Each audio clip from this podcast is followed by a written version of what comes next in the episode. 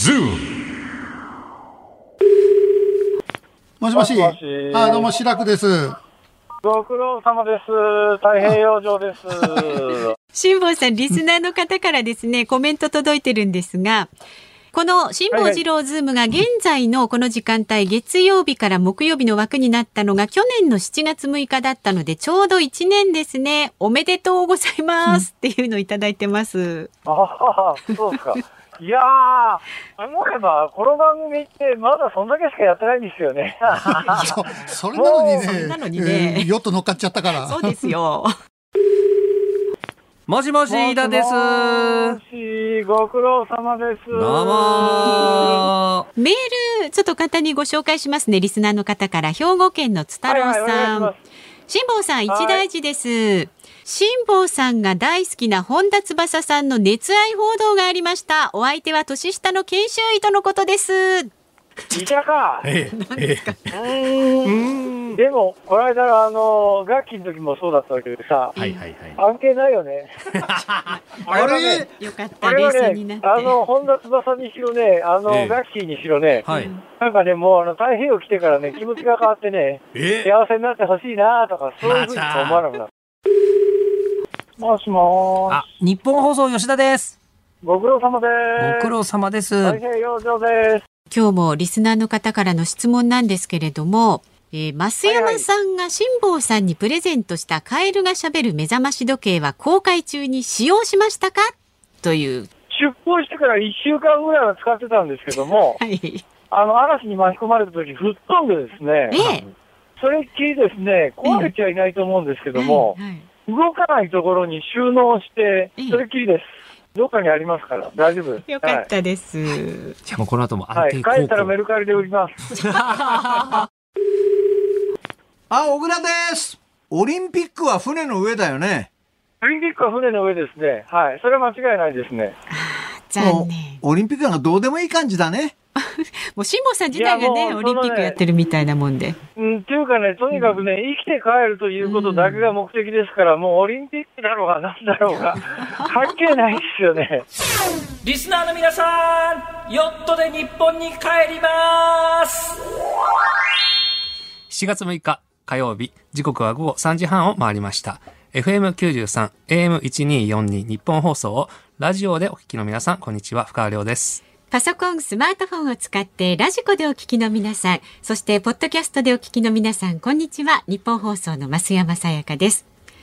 辛坊治郎ズームそこまで言うか。この番組は辛坊さんがこの有楽町のニッポン放送に帰ってくるその日まで期間未定で今一番気になる話題を忖度なく語るニュース解説番組です。毎週火曜日週替わりになります。今週の助っ人パーソナリティは深川亮さんです。はいよろしくお願いいたします。そして、えー今日は、えー本当にすいませんでした。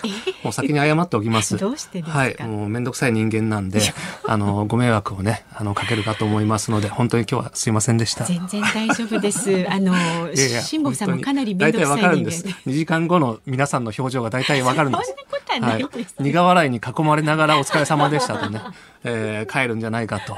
えーまあ夜の番組生放送にね、支障ない範囲で、えーやられればと思いますんでね。ただこの助っ人パーソナリティみたいなのってたびたびあるんですけどね、えーあの、結構ね、あの、迷惑なんですよ、こちらも。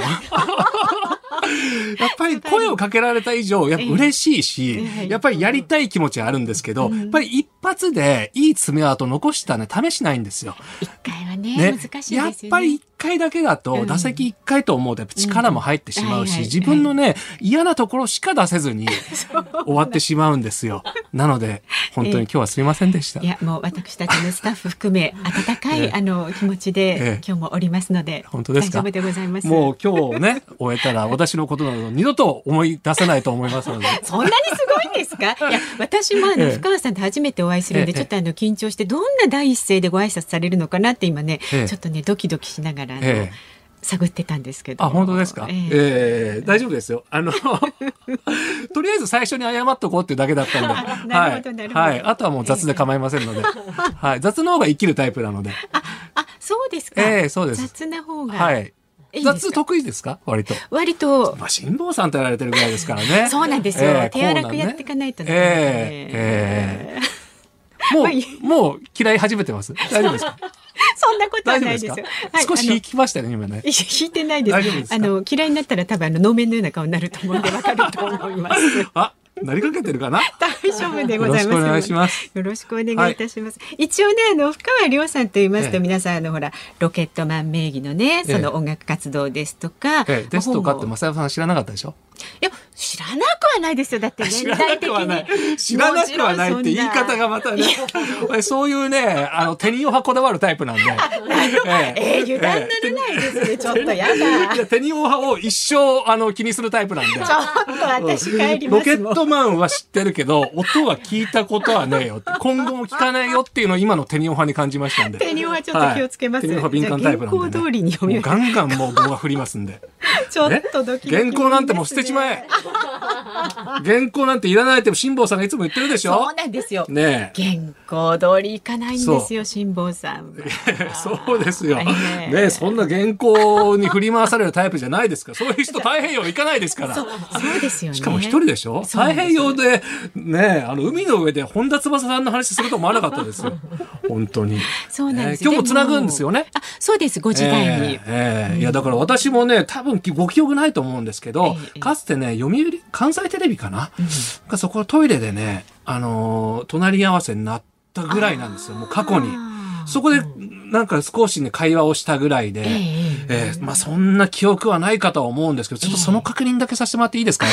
ぜひお願いします。トイレで隣になったっ。覚えてますか？ええで私はあの横浜生まれなんですけど、やはりあの関今のようにねいろんなこう多岐にわたってなかったので、当時え子供の頃の私にとって辛坊さんってズームイン朝のはいはい阪神おじさんだったんですよ。もうそのイメージしかなかったので、あ、こんな、まあましてはね、こういうロマン溢れる方だなんてね、その頃はもう全く、あの、感じ取ることできなかったんですけど、そういう記憶だったのが、だんだんだんだんね、自分が大人になるにつれて、結構その、なんですか、たくましい方なんだなっていう。くましいですねよ。ひげも素敵ですよね、写真拝見しましたけど。なりました？えーあの、イントゥーザワイルドっていう映画私好きなんですよ。なので、なんかそこと重なるところもありますね。それいいイメージですね。だから、あの、何かやりたいことを思っても、あの、なんて言うんでしょうかね。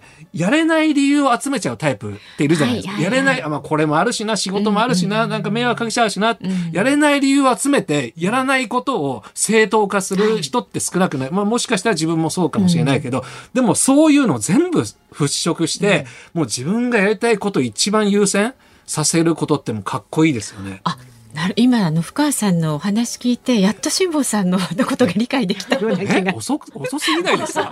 だってえまあまあ、近くにいるとね。そうなんですよわかんないんですよ行っ。ちゃうんだって感じでしたからね。ね離れてみてその偉大さに気づく場合もありますからね、うんええまあでも親戚にいたらちょっと迷惑なタイプですけどね。そうなんですよ。私たち親戚に近いもんでね、ちょっとね。そうそうそうそれなりの距離がね大事ですよね。まあでもね、男性なんかよく男のロマンって言いますけれどもね、ええ。そういうのもね、辛坊さんもねいやだっ、て映画とかになるんじゃないですか？星の王子様もさあの作者サンテグジュベリは、はい。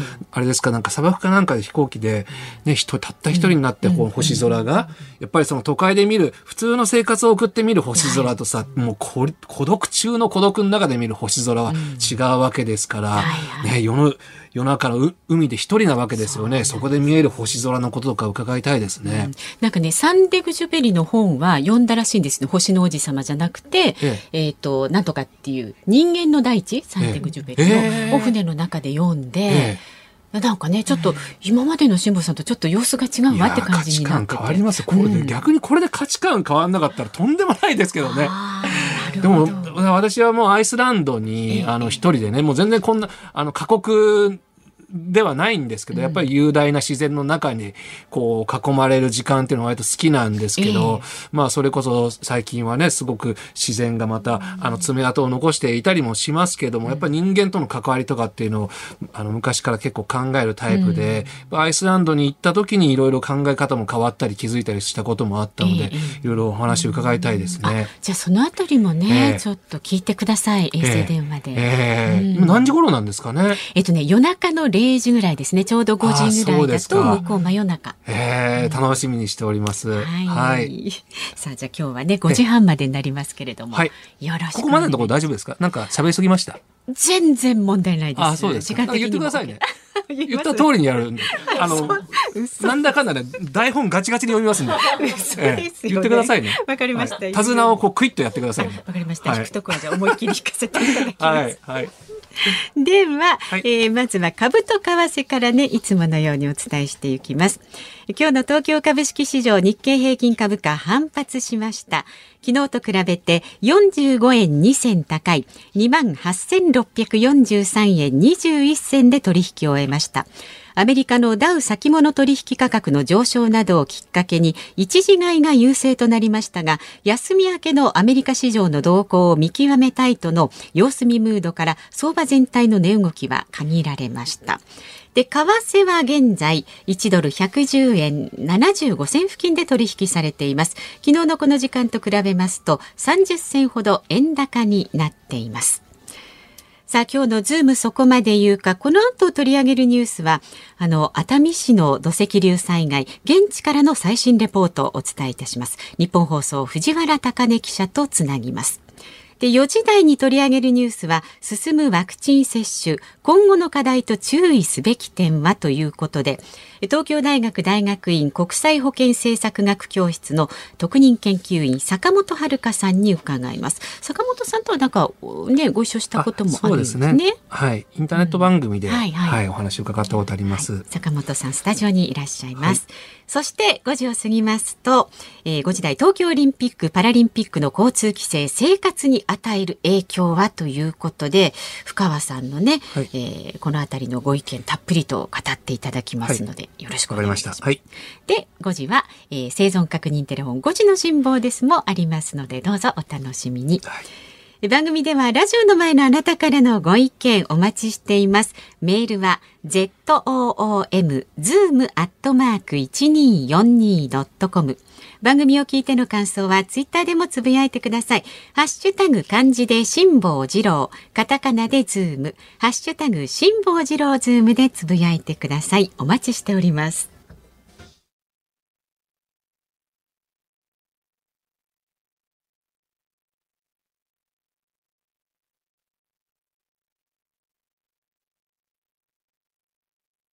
日本放送がお送りしているズームそこまで言うか。週替わりの火曜日今日は深川亮さんとお送りしています、はい、お願いいたします。ではここからはニュースデスクの森田さんにも入ってもらいます。お願いいたします。よろしくお願いします。ではまずはこのニュースからお伝えします静岡県熱海市の大規模土石流で県警や消防自衛隊などは今日も被災地域で泥に埋まった家屋の捜索や瓦礫の除去などの作業を続行し生存者の発見に全力を挙げています。あの土石流の被害に遭われた方々ですとか作業に当たられている方々現在の様子すごい気になりますけれども現地に行っている日本放送の藤原貴根記者に電話がつながっています。はい藤原さんお願いします。はい。今私は伊豆山港から直線距離で200メートルほど上流となる藍染川の災害現場に来ています。でこちらの天気ですが空一面に雲が広がっていますが現在、雨は降っておりません。ただ、朝から気温が上がり、非常に蒸し暑くなっております。で、そんな中、私の20メートルほど先で、警視庁の隊員たちが重機を使って倒壊した家屋などの撤去作業と捜索を慎重に行っていましたが、今から1時間ほど前の午後2時45分ごろ、家屋の土砂の中から行方不明の方が発見されました。そして今も発見場所をブルーシートで覆いながら、発見された方の救出作業などが慎重に進められています。なお、発見された方発見された方の人数や身元などは今も分かっておりません。まだ安否も分かっていないということですね。そうですね、今、慎重にですね、はい、救助作業が進められておりますねそこはあの藍染川の災害現場ということはあの、山の方からこの土石流が流れてきて、海に近いというと場所ですよね。そうですね、こちらの地域では大きな木が横に倒れていたり、倒壊した家屋が何台、何個もですね重なった状態で倒れていたりしておりまして、えー非常にあの捜索が難航していた地域の一つではありました。まあ、ただ、あ救出した人があいる模様ということですね。そうですね。はい。あと、あの、避難されてる方なんですけれども、あの、ライフラインもかなり影響が出てるようなんですが、その辺はどうなんでしょうか？はい、あの午前中、伊豆山、えー伊豆山地区をあの取材しておりましたが、ええこちらは断水が続いておりまして、えー熱海市役所などが給水を行っております。はい。で、えー給水されたあの住民の方は、やっと水が来たと、これでお風呂が入れると、えー食事ができるというふうに、安堵な顔をしておりましたね。あまた断水が続いているということですね。そうですね、地域によっては断水がまだ続いているところがあるという状況です。はい、わかりました。ご苦労様でした。えー熱海市の藍染川の災害現場から日本放送藤原貴根記者でした。静岡県によりますと、静岡県、それから熱海市によりますと、これまでに亡くなった方は女性4人ということですが、先ほど藤原記者の報道に、情報によりますと、新たに数人、えー発見されたと、救出されたということですが、安否、それから人数については分かっておりません。えーそれから、えー熱海市は所在不明とされた64人のうち41人の生存が確認されたと明らかにしたんですが、静岡県は今日の午後新たに5人の所在不明者の氏名を公表しております。いずれも関係者が連絡が取れないと、えー静岡県警に通報したということです。これで、えー所在不明者は現在29人と、29人ということにななっております。えまた今日の正午時点では合わせて577人が熱海市内のホテル2カ所と小学校に避難しております。そして大雨警報と土砂災害警戒情報は今も解除されていないということで、市内の小中学校11校、それから幼稚園4校は引き続き休校休園と。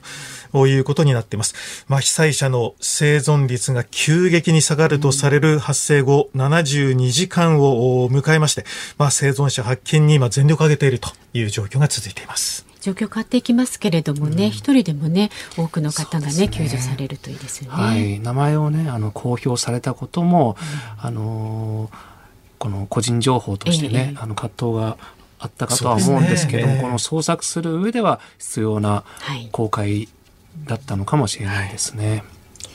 さあでは続いて昨日夕方から今日この時間までのニュースを振り返るズームフラッシュをお送りします。気象庁は梅雨前線の影響で西日本から東日本の日本海側を中心に明日にかけて非常に激しい雨が降る恐れがあるとして土砂災害や河川の増水に警戒するよう呼びかけました。記録的な大雨となった静岡県では地盤の緩んでいるところがあり災害の危険度が高まる可能性があります。熱海市の大規模土石流の起点に2007年に盛り土をした小田原市の不動産管理会社の元幹部が昨日共同通信の取材に答え熱海市に届け出て盛り土をした。豪雨はこれまでもあったが崩れなかったと責任を否定しました。2019年7月の参議院選挙広島選挙区をめぐる買収事件で公職選挙法違反の罪で実刑判決を受けた元法務大臣の河井克行被告から現金を受け取った地元議員ら100人全員が不起訴になると読売新聞が報じました。地域政党都民ファーストの会は昨日東京都議会議員選挙の期間中に無免許状態で車を運転し人身事故を起こした木下富美子都議を除名処分にしたと明らかにしました。日本オリンピック委員会は昨日東京オリンピックの日本代表選手が史上最多の582人になったと発表しました。これまで最多だった1964年東京大会の355人を大きく上回っています。メジャーリーグエンゼルスのマドン監督は大谷翔平選手がオールスター戦で投打の二刀流でプレーすると明言しました。スーパーマンやグーニーズなどで知られる映画監督のリチャード・ドナーさんが亡くなりました。91歳でした。さあ深川さんざっとご紹介しましたが、はい。あのー先ほどもね、あの、現地リポートありましたけれども、この梅雨って、その言葉自体にはちょっとこう情緒というかね、なんか情景が浮かぶものでしたがここ数年、まあ、大昔はわからないですけどここ数年やはり毎年被害をもたらすものになってある種その台風の時期と同じぐらいすごく警戒しなくてはならなくてでしかも今回私はまあ神奈川なので熱海をよく利用してましたけども、その地元の人もそのそんな激しい雨じゃなかったのであなんて言うんでしょうかねそれほど警戒してはいないという声もあったんですけど、やはりその地質的にあの火山のその火山灰だとかそういう地質の影響もあるんでしょうけど、その50年100年起きなかったから大丈夫っていうふうに考えるのも、あの自分としてやっぱり、あのそういうのは100年大丈夫だったからっていうふうにはならないのがやっぱり自然の厳しさだなと。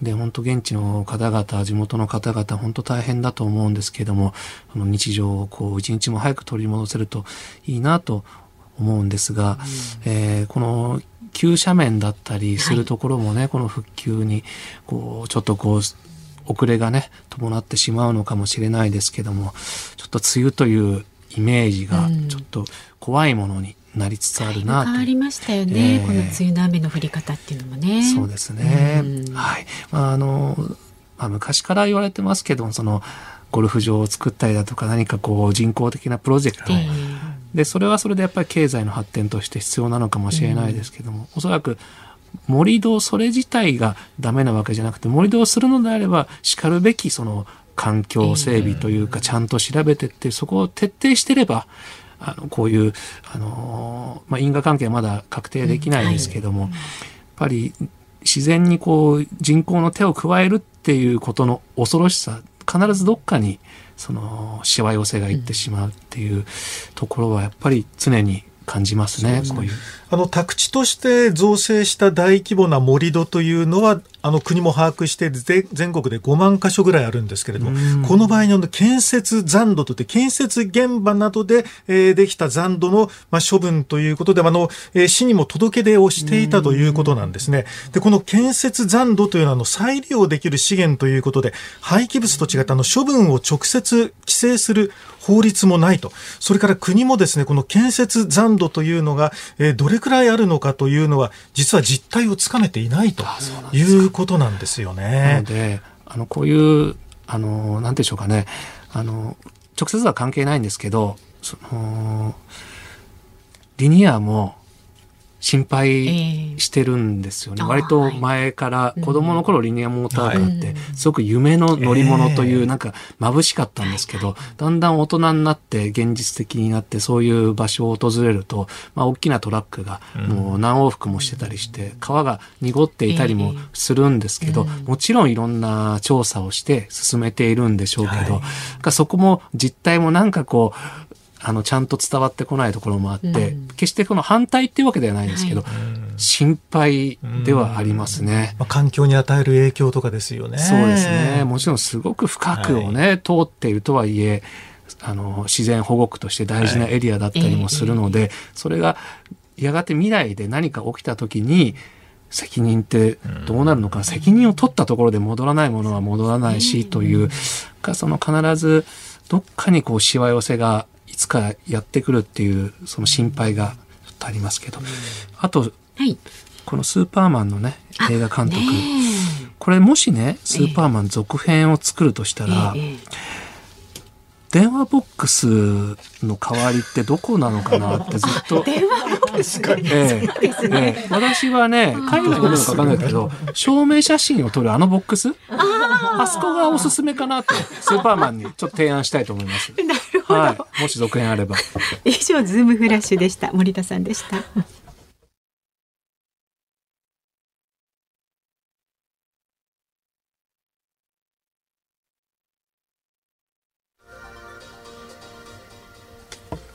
7月6日火曜日、時刻は午後4時を回りました。東京有楽町ニッポン放送第3スタジオから深川亮と、ニッポン放送の増山さやかでお送りしています。はいズームそこまで言うか、ご意見とかご感想いっぱいいただいているので本当、ですか？ご紹介していきいっぱいます。かどうかちょっとわかんないですけど、今来てる手元にあるのは大丈夫です大丈夫2枚です。はいテニオハマニアなんで。テニオハマニアですよね。はい、集めてるだけです。はい。あはい、わかりました、収集してください、はいたくさん。え神奈川県横浜市のはるかさんです。64歳の方ですね。深川さん、日本放送のイメージがないのでとても新鮮です。うございます爽やかでいいですね。え面倒くさいことはないですよ。んちょっと厄介なだけです。うんネチネチ攻めるスタンスが面白いです。あ、嬉しい。この方、私の性感帯分かってる。うん。言葉のチョイスが素晴らしいですね。気持ちいい言葉をありがとうございまね、す。でも私もこのネチネチ攻めるタイプっていうのがなんかねあなるほどと思いました。なんて言うんだろう、こうあのずかずか攻める人ってたくさんいるんですけど、ええええネチネチ攻められたことあんまりないなっていう。増山さん褒めてますねってば、いやいや、このメールは嬉しいですけど、増山さん全然私の性感帯言ってないですよ。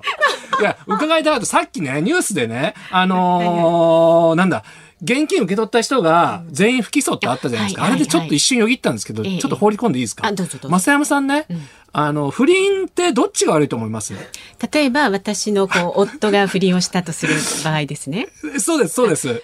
えーまあまあ、どっちが悪いっていう質問もちょっと申し訳ないんですけど。怒りの矛先こがどの、っち？だから、大抵ね、まあ、著名人が男性のパターンが多いから仕方ないのかもしれないですけど、最大者の男性が不倫をしたって報じられると、まあ、やれその有名なね、男性がすごく叩かれますよね。まあまあ、でも女性が著名人のケースもあるか。まあでもそうすると、やっぱりどうしても男が、なんかものすごいこう、吊るし上げられるイメージあるんですけどね、でも僕はね、半々ないし、ちょっと感情的にはね、64で女性にちょっと怒りが向いてしまうんですよ。うんうん以上です。一応伺ってもいいですか？松山さんいや。私は例えばですね、ええリアルに夫が浮気をしたとしますよね、ええそうした時はその相手方の女性よりは夫に怒りの矛先を向くと思う。私はね個人的にね。なぜですか？それは何やってくれてんの？っていうことですよね。でも、増山さん、奥様がね、こんな素敵な奥様がいるのを分かってるのに、行くっていう、泥棒猫っていうのないんですか？ああもうそうなっちゃった時点で、ええ。なんかもう泥棒も何ももうあんっていうあの、ええ。人距離取っちゃうんですね。はあ、じゃあ怒りという感情は女性には生まれない。あどっちかっていうと、夫に怒りの鉄拳かな、ええもし私がね、あの、はい結婚してて、あの、妻がね、浮気をしたら、私、妻には一切怒りは生まれないです。ええむしろ、ごめん。浮気するような気持ちにさせちゃってごめんって、私がむしろ謝りますよ。で、その男にはもうネチネチネチネチ、あの、メンタル攻めるやり方でいきます。一年かけて。板伝とか、板伝とか、ネットの書き込みとか、会社へな、なんか連絡するとか、ネチネチ精神的に、もう、うんそう、そういう攻め方しますけど、自分のパートナーは一切責めない。あつもりでいますけどね。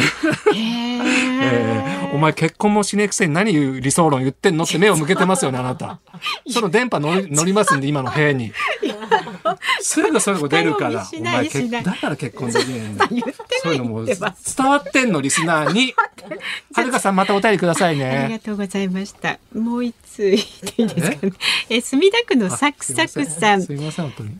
これはね、はい深川さん、スーパーマンの変身場所。うん。証明写真機もいいんですが、うん最近駅中にテレワーク専用のボックスができているので、あれもいいかもしれませんね。防音なのでスーパーマンも落ち着いて着替えられると思います。それもいいけど、でも、それ最近現れたものでしょ、ええダメ。そういうなんか新しいものにね、で着替えてほしくない。なんか電車の連結部分とか、なんか昔からあるもの、あ、今度そこ行くかっていう、なんかね、トレンドに乗ってほしくないんです、スーパーマンは。あーそう。で、証明写真、アメリで出てたからね、か海外にもありそうですけどね。ええええ今、証明写真ってなんかあれですよね。なんかこう、ちょっとプリクラに対抗意識をあるのかな。綺麗撮りっててしょ修正できるんですちょよね。っとね、美白っぽくできたりするんですよ。うんそれもなんかだんだんお前じゃなくなるよっていうのがありますよね。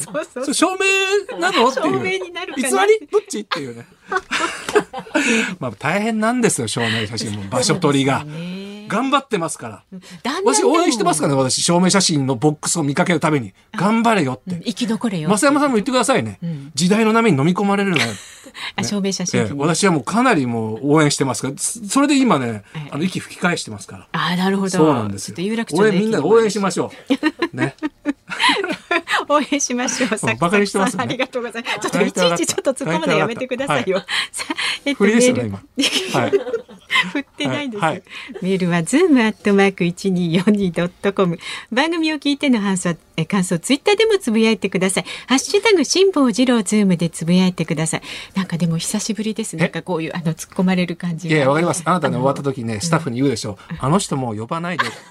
ねあの人っていう表現で言いますからね。あの人もう呼ばないでね。じゃあよろしくって言って。で意外とねあ増山のの一声すごいですから。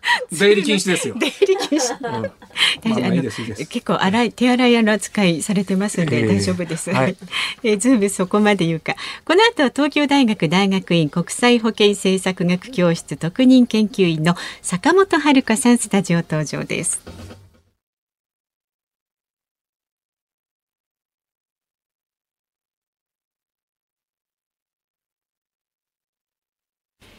日本放送がお送りしているズームそこまで言うか。この時間ニュースデスクの森田さんに入ってもらいます。お願いいたします。よろしくお願いしますお。願いします。では解説するニュースこちらになります進むワクチン接種今後の課題と注意すべき点は？新型コロナウイルスのワクチン接種が進む中ワクチンの供給が滞り始めたことで集団接種の新たな予約を停止したり現場で混乱が出始めるケースも報告されています。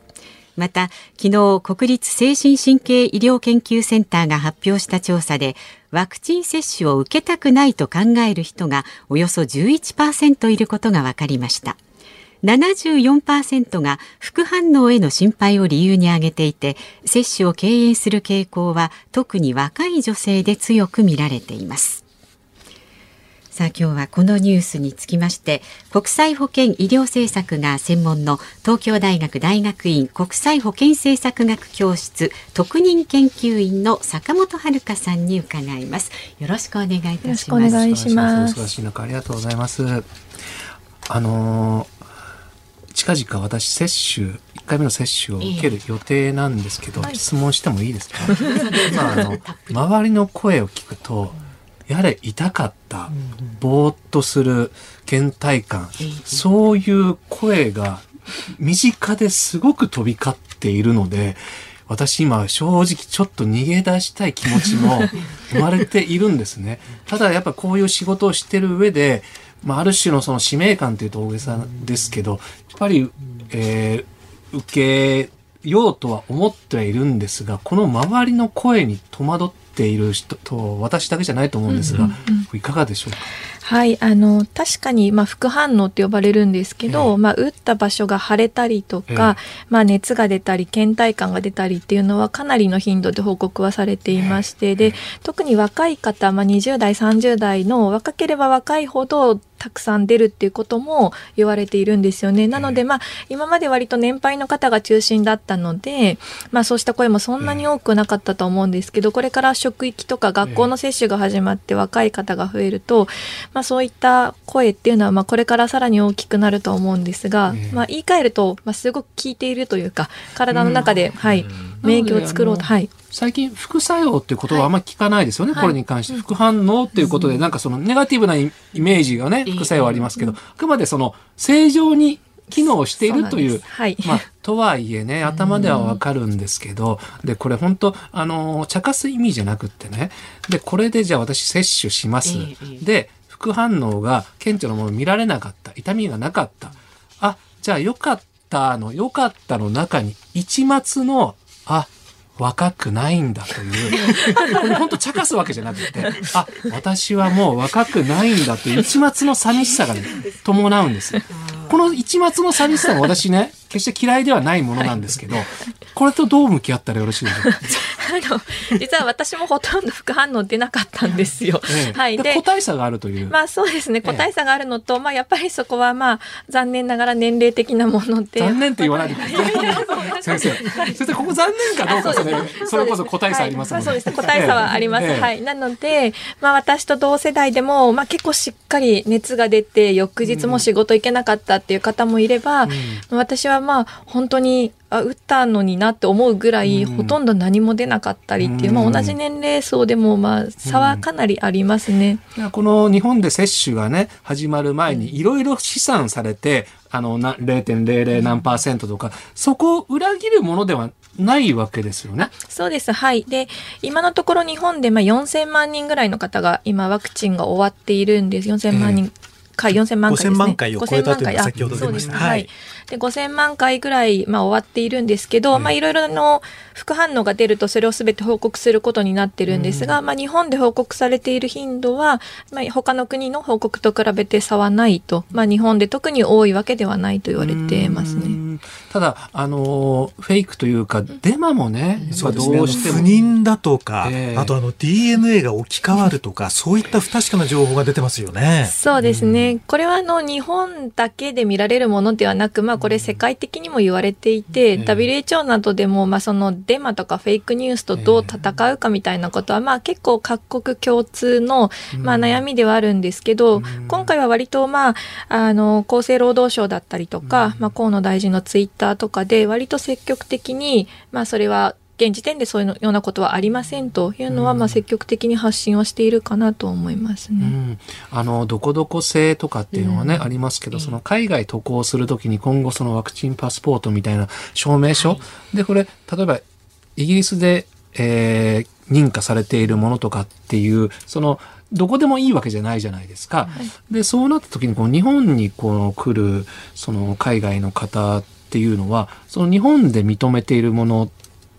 例えばその中国製のワクチンは認めないとかって今現状どどうなってるんですか？あ現状そこまでの細かい議論はされていないと思いますね。あの WHO などが認可しているワクチンが、えー、まあそこにはあの日本で使っているファイザーやモデルナ以外のものもいくつか含まれてはいるんですけど、えー、まあおそらくそうしたそのこうまあ、それぞれの国がさらに上乗せして制限をかけてくることはあるかもしれないんですが、えー、まあ、現状は、まあ、広く流通しているものであれば規定回数手羽ということにただまだ議論始まったばっかりなので、そうですね。日本はなんか今月中にあのワクチンパスポートを紙で発行するということで、ワクチンメーカーなどを記して、あと国籍だとか、うん、あと名前を出すんですけれども、あの、各国地域でこの仕様が異なってますんで、世界で統一したルールというのはこのワクチンパスポートないんですよね。うん、はあ。じゃあ現状は、その海外から日本に来られる方の、あの、なんていうんでしょうかね。そのワクチンのこのワクチンであればいいとかっていうその線引きはされてないという？されてないですね。あの現状は例えばどこかの国で、まあ、例えばですけどファイザーを2回打ったとしても、うん、隔離の免除とかっていうのはまだ日本では行われていないんですね。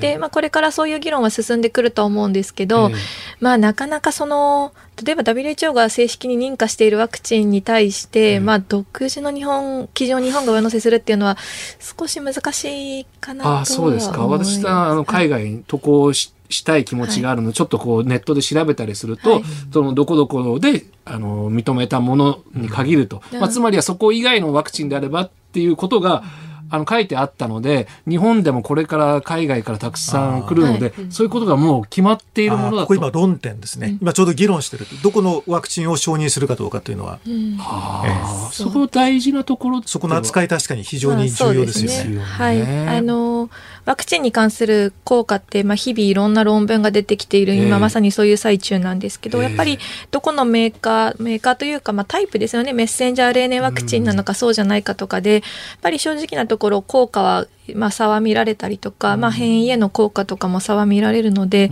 うん、はい、そのあたりをどう線引きをしていくかっていうのはこれから非常に大きな論点になってくると思います。うん。辛坊さんはもう一回接種されてるんですか？そうですね。アメリカでジョンソンジョンソンのワクチンを一回で済むものですよね、はい、これはね。はい、一回で済むもの、はい、そういうのがあるんですね。まあ、本来、今、日本で承認されているファイザーであるとか、モデルナとか、アストラゼネカはこれ2回接種のものなんですけれども、アメリカで承認されているジョンソンジョンソンは1回接種で済むんですね。うん先生、これはもうそういうものとしてあそうですね。あの、まあ、要は体の中にどうやって免疫を作るか、うん、まあ、注射を打ってそれでまあ体の中で免疫を作るんですけど、まあ、その、まあ、仕組みが全然違うタイプのワクチンなので、うん、まあ、ジョンソンジョンソンは1回でいいですし、まあ、ファイザーモデルナは2回なんですね。うん、まあ、ただあの、まあ、今言われているのがそのワクチンの効果がどれぐらい持続するのかっていうのが、まあ、もう一つ大きな問題で言われていて、まあ、場合によってはファイザーやモデルナでも数ヶ月とか、まあ、年年単位かもしれないですけど、まあ、もう1回打った方がいいんじゃないかとかいう議論があるので、まあ、ジョンソンジョンソンも今は1回接種でいいんですけど、まあ、言ってもまだ去年の暮れから始まったワクチンなので、まあ、この先もう1回追加で打つことが必要になる可能性は十分考えられると思います。とその接種された方ってこれもまあ個人差ありますがちょっと自分がすごく無敵になった感覚、でこれは先生誤解ですよね。そうですね。まあ、まず、あの、まあ、一般論として、まあ、2回ワクチンを打った後、えっと、2週間程度経たないと、まあ、今日本で流通しているものは2週間程度経たないと十分な抗体がつかないと言われているので、で、1回だとほとんど意味はないんですね。なので、まあ、よくあの、1回目終わったら接種会場の帰りにみんなでランチしに行きますみたいなことがたまに聞くんですけど、まあ、そういうのはやっぱりまだしばらく控えた方がいい。ちなみにそれ2回終えたとしても同様のことが言えますか？で、2回打って2週間経った人が、まあ、ある程度、いわゆるまあその集団免疫って呼ばれる考え方に近いと思うんですけど、まあ、そういった方がまあ全人口の7割とかを超えてくるようになると、まあ、マスクを取って、まあ、アクリル板とかも取って一緒に食事してっていうのができるようになってくると思うんですけど、やはりまだまだ現状に2割とか3割ぐらいだと、まあ、そうした日常に戻るのは今はまだ少し難しいんじゃないかなと思いますね。ロンドンとかイギリスはですね、今度で19日からこの新型コロナの行動規制を原則撤廃すると、ナイトクラブの営業なんかも可能ですし、あと公共交通機関でのマスク着用義務というのも撤廃するということになってるんですね。あの入院患者、感染者増えてるんですが、入院患者とか死者の数がもう流行のピークを、えー、ほど増えていないということの判断のようなんですよ。うん。でも何でしょうかね。マスクを取った生活があまりイメージできないんですけど、これ国民性もあるんでしょうかね。そうですね。あの、マスクはもともと多分日本の方って冬のインフルエンザの流行期とか、結構皆さんもともとつけてた人も多いと思うんですよね。で、一方でまあ欧米とかってまあ当初から言われてたと思うんですけど、マスクにすごく抵抗があるから、まあとにかくその、まあ、マスクを外したいっていうすごく強い思いがあるみたいなんですけど、まあそういった意味では日本の方は、まあこれだけ1年半以上マスクの生活に慣れてしまうと、まあなんとなく外さないままっていう人も、まあしばらくはいるのかなとは思います。これもね、茶化す意味じゃないんですけど、ある方がね、コロナ関係ないですよ。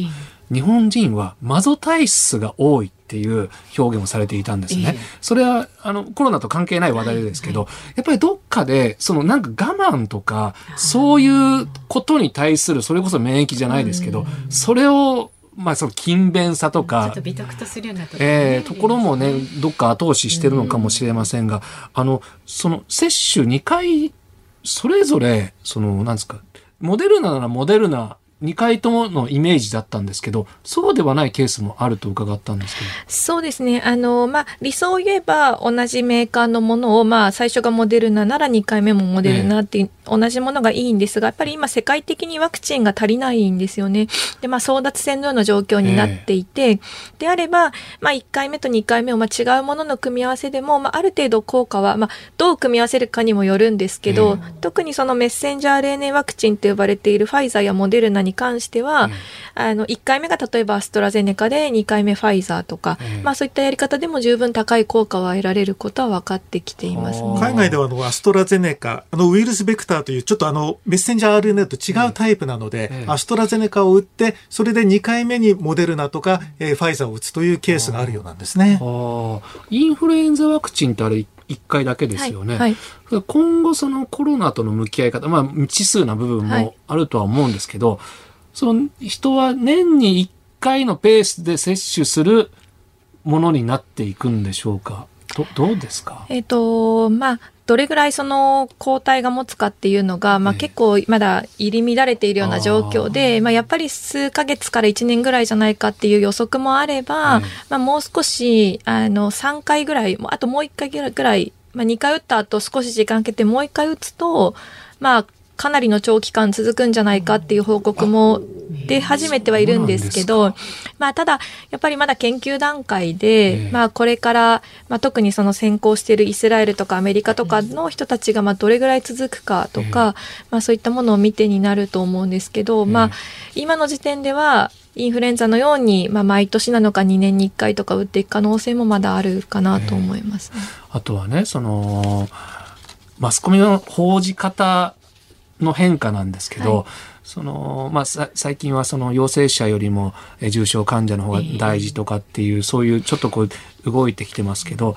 インフルエンザによるその感染者数だとか死者数っていうのは最初、もう昔はそういうの報じられていたのかわからないですけど、その昨今特に報じられはしないじゃないですか。うんはい、調べれば、えー、インフルエンザで亡くなられる方が、あの、まあ、合併症含めですけど、年に1万人ないし2万人とか海外ではとかって調べれば出てきますけど、はい、コロナもやがてそういう存在になるそう。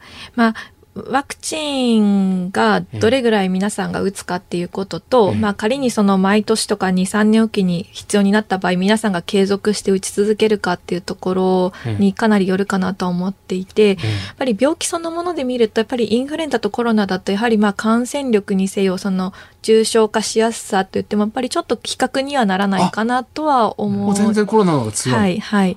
とは思いますね。である意味インフルエンザは、まあ、ほぼ無防備な状況で、私たちが、まあ、ある意味無防備な状況で、まあ、年間1万人から1万5千人ぐらいの方が、まあ、亡くなっていると思うんですけど、まあ、コロナの場合、まあ、もうこれだけ世界中の人たちが徹底的な対策をして、あらゆる活動を制限してもなお、1万人とか、の方なので、まあこれ日常に戻すと、本当に桁違いの方が亡くなるんだと思うんですよね。まあ、そうです。その意味でなかなかちょっとその2つを比べるっていうのはまあ難しいかなと思うんですが、まあ、ただ皆さんがほんある程度、7、8割の方がワクチンを打った状態を保てるのであれば、まあ、日常にはかなり戻っていけると思いますワクチンはなんか重症予防というようなイメージがあったんですが、はい、感染予防の効果もかなり高いようなんですよね。はい、そうなんですか。はい。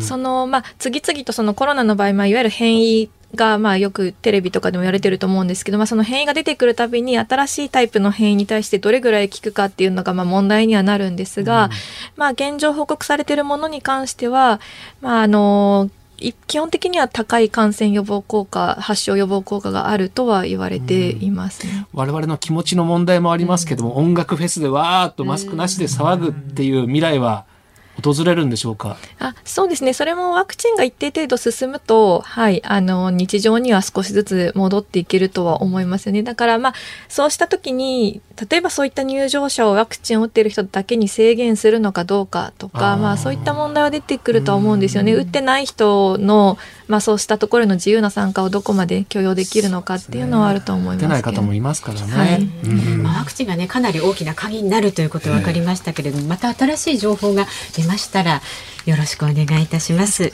今日は坂本遥さんお招きしました。どうもありがとうございました。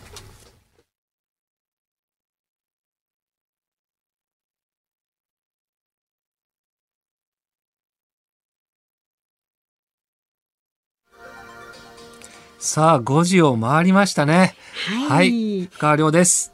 日本放送の増山さやかです。さあ、このコーナーね、辛坊さんの太平洋上の衛星電話に連絡しちゃうというコーナーなんです。ライブですよね。ライブですよ。今日は出ますかね。ここのとこちゃんとあの電波の状態もよく出てる感じなんですけど。NTT コミュニケーション大丈夫かな、はい、で、現在はですね、サンディエゴから直線距離にして西南西におよそ2500キロ進んだ太平洋上にいるということで、まあ、行きのね、太平洋よりだいぶお天気安定していて進む速さもかなり順調なようです。つながりそうですね。もしもあ、もしもし、深川亮です。ああ、どうも、聞こえますでしょうか？ええー、お話できて嬉しいです。いですね。いろいろ借り出されてご苦労様です。ええー、とんでもないです。今、どちらか伺ってもよろしいでしょうか？どちらか伺ってもよろしいか。難しいこと言いましたね。北緯23度、東経104、西経140度です。ああ、そこですか。あの、今、帰りですよね。そうです、帰りです。じあの、はい、気分は違うものですか、やはり？全く違いますね。全然違いますね。どのように？全然違いますけども、とりあえずつかないとどうにもならないんで、あの、でもね、行きと違うのはね、これからな、こうなるとああなるっていう何が起こりそうかっていうのが全部予想がつくんですよ。だからね、なんか、あのーうん、逆にその方がしんどいですね。ああの、わかんなかったらもう、その起きてることにいちいち対処すればいいんだけど、あ、次こういうことが起きるよねと考えると、考えるだけで憂鬱になったりしますからね。結構ね、分かってると、分かってるがゆえに大変なことたくたくさんあります。ところが今日はね、え今日はね、満天の星だったんですよ、1時間ぐらい前まで。ええ一瞬でなんか今曇ってね、今ちょっと星が見えなくなってますけれども、えー天候の変化早いですよ。ああ、そうなんですか。ええはでも、ね、完全にお一人で、この、なんか音楽とか聴いたりとか、その精神をこう安定させる、な、何かあったりするんですか？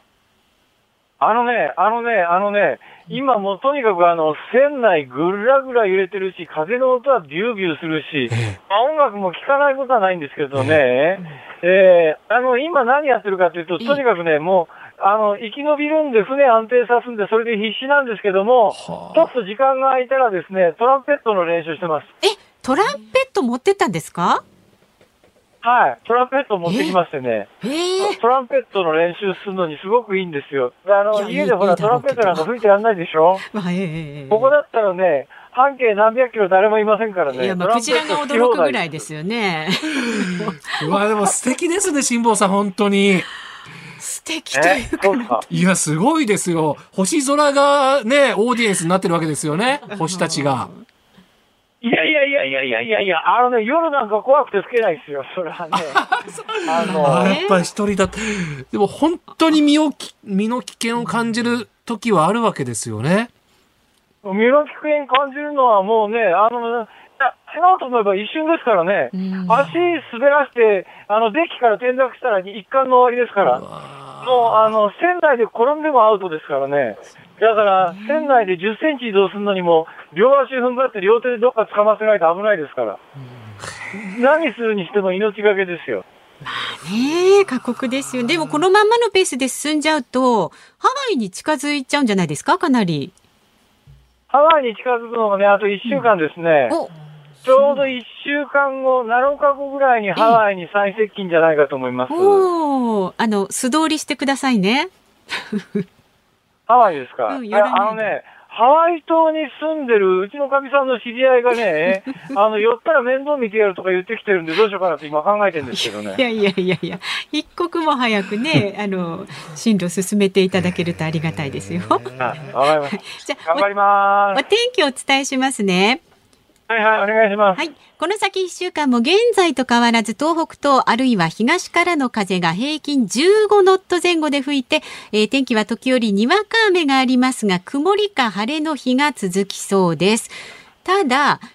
昨日お伝えした辛坊さんの真上にある無風のエリアが明日以降辛坊さんの進行方向にまだら模様に散らばる見込みということで、まあ、引き続き風の弱い時間が続くこともありそうということですいや。、あのね、今すっごい吹いてるんですけど、今結構吹いてるんですけど、今日昼間全然吹いてなかったんですよ。だからね、なんか、あの、うん、わかんないですね。もうその場になってみないとわかんないですよ。今すっごい吹いてますよ。ビュービュー吹いてる。まあちょっとじゃあ気をつけてね、うんあの。はいありがとうございますちなみにトランペットの曲名教えていただけますでしょうか？トランペットですか、はいあのね、あのーえっとね、えー、鳩と少年っていうのを今練習中です。鳩と少年。鳩と少年あーちょっと気になるの。ちょっとああのね、調べてみます。ラピュタの、ラピュタのテーマ曲で一番最初に、ラピュタの一番最初で少年がなんか吹く曲ですよ。わかりました。調べておきます。まあでもあの安全第一でね、気をつけてねお進みくはいはい。ださい。はい、ありがとうございます。はい、はいありがとうございました。はありがとうございました。っていう感じでね。海の上のトランペッタ映画タイトル決まりましたね。いやー、すごいです。もともとトランペットをやられてたってことですよね？でもなんかちょっとあのふいしんぼさん多趣味でねウクレレやってみたり、ええあいろいろねいろなんかねちょこちょこやってらっしゃるんですよね。ええ明日のこの時間も生存確認テレフォン5時の辛抱ですお送りします。はい。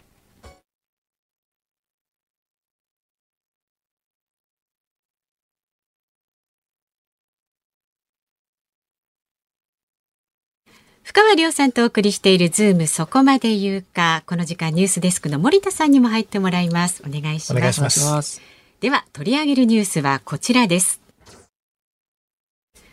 東京オリンピック・パラリンピックの交通規制生活に与える影響は？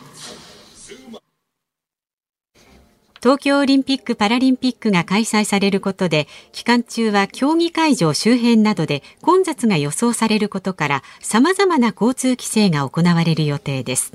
一体どんな規制が出てきて私たちの生活にどんな影響が出る可能性があるんでしょうか、はい、もう未知数なのでね、はい、で料金を値上げするとかそういう部分もね、ね。あるとは伺ってるんですけども、そうですね。あの、まあ、基本的には開会式だとか競技のスケジュールに合わせて大会期間中規制が行われるんですが、規制エリアでは車両通行ができなくなったり、あと自転車とか歩行者についても制限されます。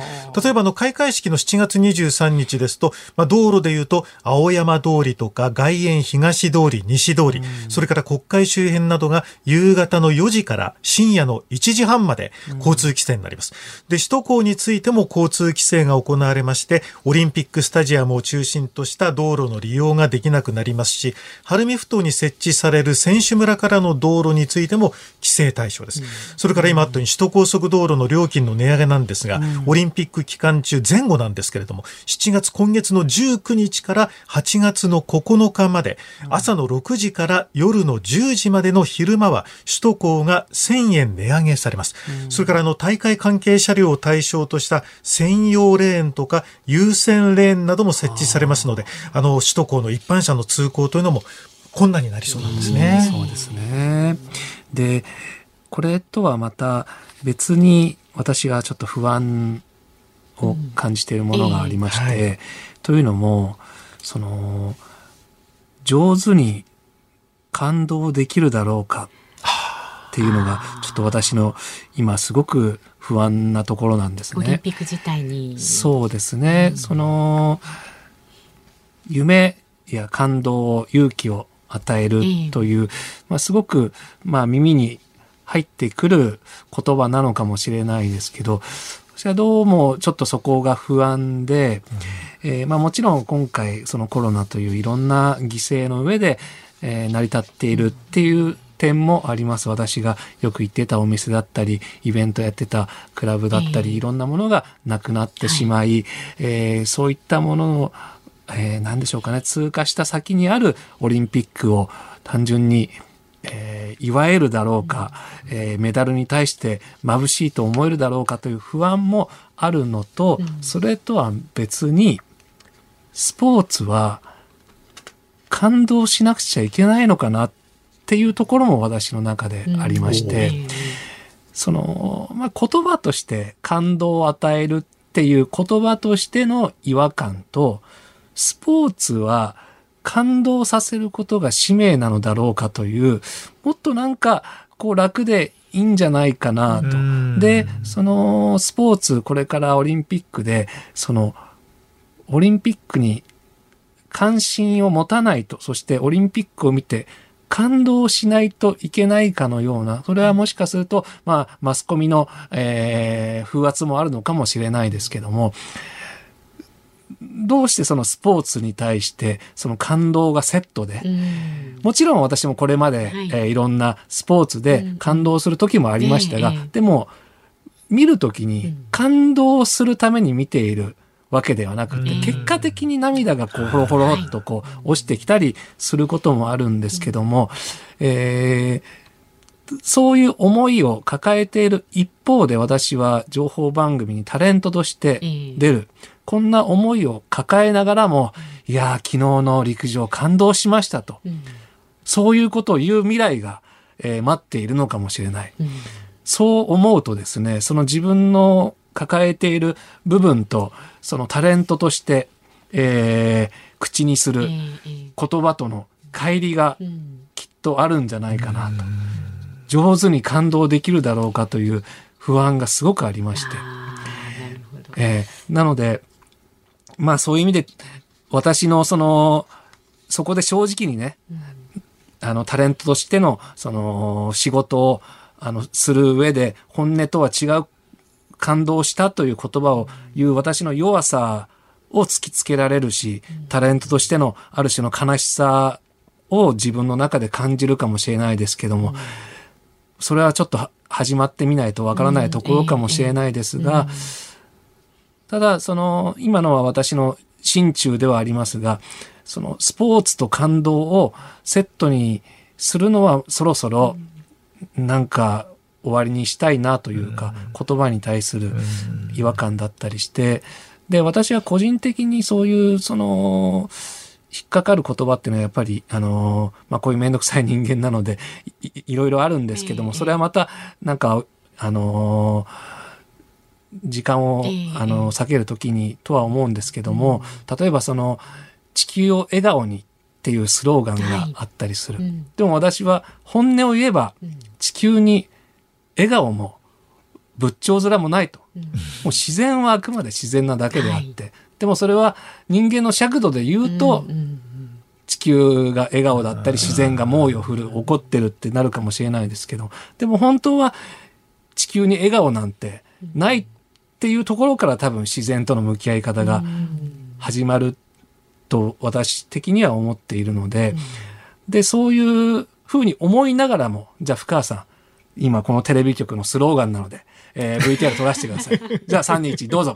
地球を笑顔にって多分ね言っちゃうんですよ。それはプロとしてねやっぱりね。でもそれをね、まあ、プロとしてと捉えるのか、えーそこにその、まあ、悲しさというか、やっぱりそういう葛藤のようなものを抱えながら、えー生きていく。で、私がこの今話して皆さんね、あの、すごく真摯に聞いてくださってますけど、もうそんな細かいこと気にしなくていいよ。もう言われたことやればいいんだよ。って思う人も多分いるでしょうし、でも私は46年生きてきて、もう、あの、一つ覚悟したというか、旗から見たら、何の凹凸もない平坦な道で、多分私はいろんなところでつまずき、苦しみ、もがいて、死んでいくんだなって、それは本当すごく感じるんですね。でも、こんな苦しんで進む人生の最後の日にはきっと、ああ、でも幸せだったなって思えるんじゃないかなと。ええ以上です。あでもすごく気持ちいいもうね、呼んでもらえないかと思います。どうした急にどうしたっていうね。急お前大丈夫かっていうね。心配メールがね、えー、2、3通来てるんじゃないかと思います。すいません、ご迷惑おかけしました。じゃあもう、また、ね、帰りますんで。まだ言ってくださいねえズームオンでした森田さんでしたありがとうございました。すいません。